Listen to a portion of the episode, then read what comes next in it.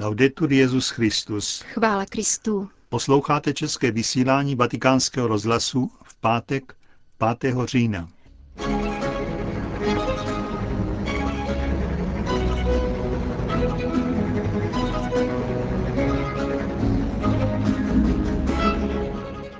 Dnešní tisková konference seznámila s programem nadcházejícího biskupského synodu o nové evangelizaci. Ve druhé části pořadu vám přinášíme homilí otce Richarda Čemuse. Od mikrofonu zdraví Josef Koláček a Jana Gruberová.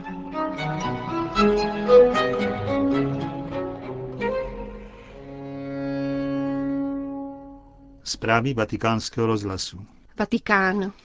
Zástupci episkopátů z celého světa se sjedou do Říma, aby se ve dnech 7. až 28. října účastnili biskupského synodu o nové evangelizaci.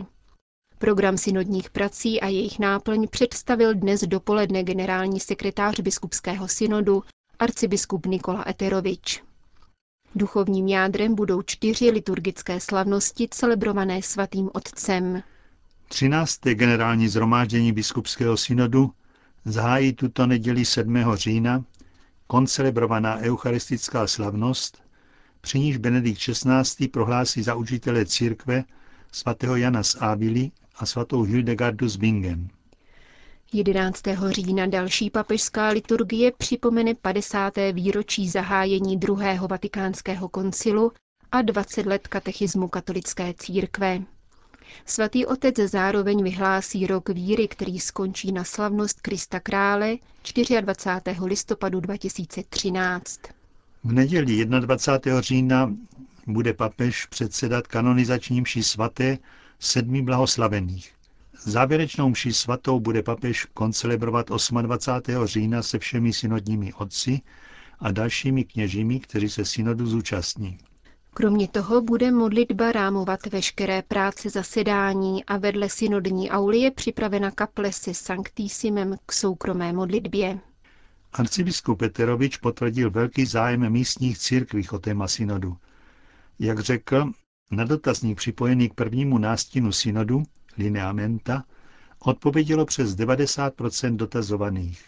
Odpovědí z celého světa reflektuje pracovní dokument Instrumentum Laboris, zveřejněný letos 19. června, k němuž se budou ve svých vystoupeních vyjadřovat všichni synodní otcové.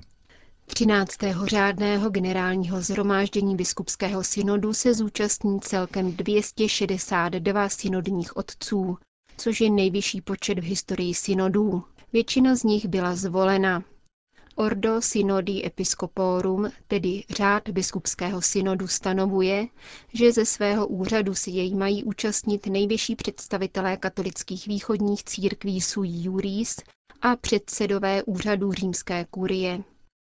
Další účastníci jsou buď přímo jmenováni papežem nebo voleni jednotlivými biskupskými konferencemi a východními církvemi. Deset členů volí také Unie generálních představených. Hlavním relátorem synodu jmenoval Benedikt XVI. washingtonského arcibiskupa kardinála Donalda Wierla. Zvláštním sekretářem bude arcibiskup z Montpellier Pierre-Marie Carré. Papež jmenoval také tři delegované předsedy. Biskupa z Hongkongu, kardinála John Tonghona, arcibiskupa mexické Guadalajary, kardinála Francisca Robles Ortegu a arcibiskupa z Kinshasy, kardinála Laurenta Monsegvo Pasiniu. Synodních zasedání se dále účastní 45 expertů a 49 auditorů, mužů i žen různých stavů, vybraných mezi odborníky a lidmi angažovanými v evangelizaci ze všech pěti kontinentů. Chybět nebudou ani tzv. bratrští delegáti, totiž zástupci 15 církví a církevních komunit, které ještě nejsou v plném společenství s katolickou církví. Mezi nimi například primas anglikánského společenství Canterburyský arcibiskup Rowan Williams, který rovněž vystoupí s příspěvkem na synodu. A ekumenický patriarcha, konstantinopolský arcibiskup Bartoloměj I., který se zúčastní slavnostní liturgie 11. října. Kromě nich dostal zvláštní pozvání na synod také představený komunity z Teze bratr Alois, předseda americké biblické společnosti Lamar West a pan Werner Arber, profesor mikrobiologie z biocentra na univerzitě v Bazileji, který je předsedou Papežské akademie věd. Komunikaci se sdělovacími prostředky bude zajišťovat pět mluvčích. Právě tolik je totiž oficiálních jazyků koncilu. S novináři se budou setkávat každý den s výjimkou čtyř, kdy jsou v plánu tiskové konference s účastí koncilních otců. Připočítáme ještě 32 asistentů, kteří budou k dispozici koncilním otcům, a 30 tlumočníků, počet účastníků biskupského synodu se vyšplhá na více než 400 lidí. Českou republiku bude reprezentovat litoměřický biskup Jan Baxant.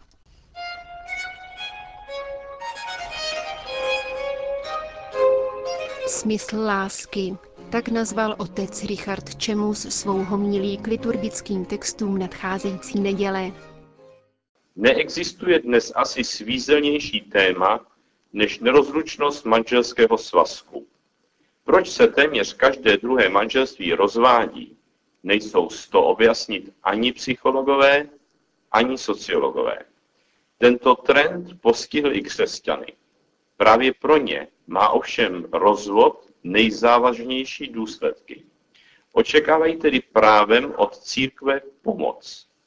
Ta se nemůže vyčerpat v připomínání manželské morálky, ale musí nabídnout něco víc. Vyžaduje to manželskou spiritualitu. Mladí lidé touží po duchovním rozměru partnerského vztahu, mluví o manželství jako o povolání. Ačkoliv to neodpovídá tradičnímu pojetí, je třeba to brát vážně.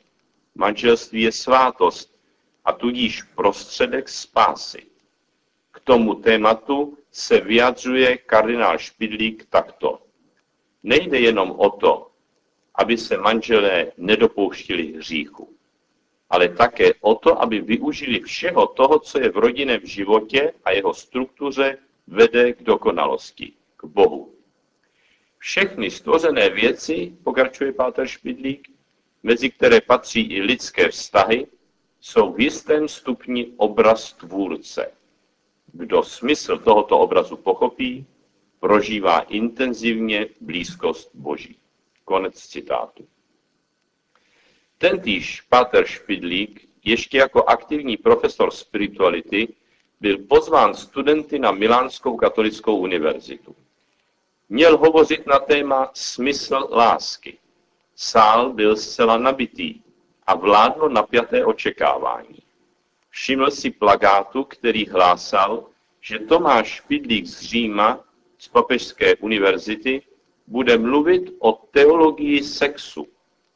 Studentům tento mediální trik neměl za zlé. Vždyť vše, co řekl, dosvědčovalo, že právě o to tu jde. Manželský svazek začal je symbol náboženské skutečnosti a ve starých pohanských mýtech se jim vyjadřoval vztah mezi nebem a zemí. Připomíná to slovanský kult matky syré země. Plodnost půdy se tu vysvětluje vztahem božstva k zemi. Ve starém zákoně, pokračoval, je podobný obraz, ale v docela jiné souvislosti. Nejde tu o vztah Boha k zemi, ale k lidu. Bůh Izraele má jméno tajemné. Dává se však poznat pod jménem otec, pastýř, ale také ženich či manžel.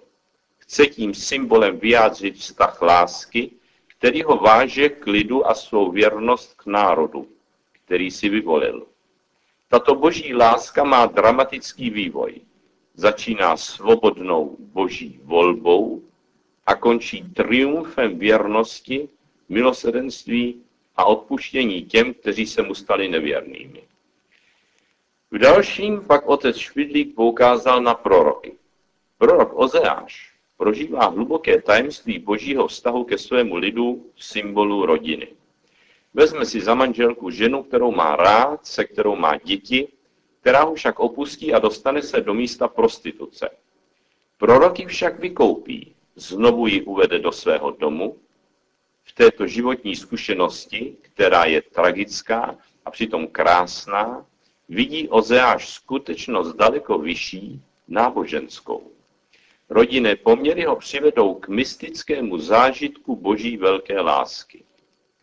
Duchovní dědic Ozeášův, prorok Jeremiáš, přebírá symbol manželské lásky a líčí ještě barvitěji zápas mezi věčnou oddaností boží a skažeností a nevěrností lidu, když říká, věčnou láskou jsem tě miloval, proto jsem ti zachoval svou náklonost. Denní život v manželství je v duchu písma živý obraz nejkrásnějších pravd duchovního života, zdůrazňuje Pátr Špidlík. A varuje. Mnoho mužů a žen se snaží zachovat manželskou morálku, ale nechápou svůj život jako obraz, neprožívají ho jako podobenství. Proto je rodinný život jakoby ruší a rozptiluje od myšlenky na Boha. Naopak stane se jim neustálou modlitbou, povznesením mysli k Bohu, začnou-li ho prožívat jako podobenství duchovní skutečnosti. To platí o všech vztazích muže a ženy. Přitažlivost dvou pohlaví je naprosto přirozená. Je to dynamismus stvořených bytostí. Stane se však prázdnou erotikou, ztratí svůj hlubší smysl, to jest být obrazem duchovní pravdy. Jakmile se sexuální život manželů stane obrazem spojení duše s Bohem, tak, jak nás k tomu vede písmo, stane se hlubokým zdrojem duchovní inspirace. Uzavřel přednášející.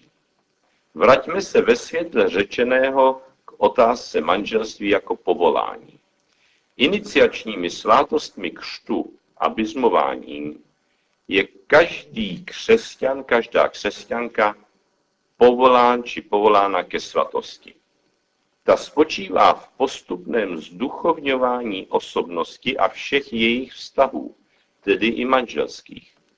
Vrcholným obrazem křesťanské dokonalosti je duchovní manželství. Starostověnská legenda o svatém Cyrilovi vypráví o tom, jak se v mládí rozhodl zasnoubit se s boží moudrostí a jít za hlasem duchovního povolání. Boží moudrost se v Kristu stala tělem. Jeho spojení s církví může proto svatý Pavel přirovnat k manželské lásce. V moderní době tento aspekt nikdo tak důsledně nedomyslel jako Jan Pavel II. ve svých katechezích o teologii těla. A snad žádné gesto tuto teologii nepředjímá tak výmluvně, jako staroruský zvyk manželů přijmout před smrtí nížský šat. Nemínili tím přiznat, že se zmýlili v povolání. Nýbrž naopak, dosvědčit, že manželskou láskou dorostli do plnosti duchovního spojení s Bohem, jehož je mnížský stav výrazem a ideálem. Tím je mnížství nejen na východě. Jak jinak by se dalo chápat znovu oživení mladými lidmi francouzského poutního místa Rocamadour, kde uctívají památku svatého Zachea. Tento obrácený celník z Jericha, kterého známe z Lukášova evangelia, se podle legendy zamiloval do Veroniky a strávil zbytek života v jeskyni jako poustevník. Nazývali jej milovník skály, rok amátor, nebo tež sanctus amátor, svatý milovník. Na krizi manželství recept nemáme. Máme naopak za to, že jej ani nelze nalézt bez odvahy vzdát se celé boží lásce. I zde, ba právě zde, platí slova Karla Ránera, nebudou-li křesťané 21. století mystici, nebudou vůbec. Slyšeli jste homílii otce Richarda Čemuse k 27. neděli v mezidobí.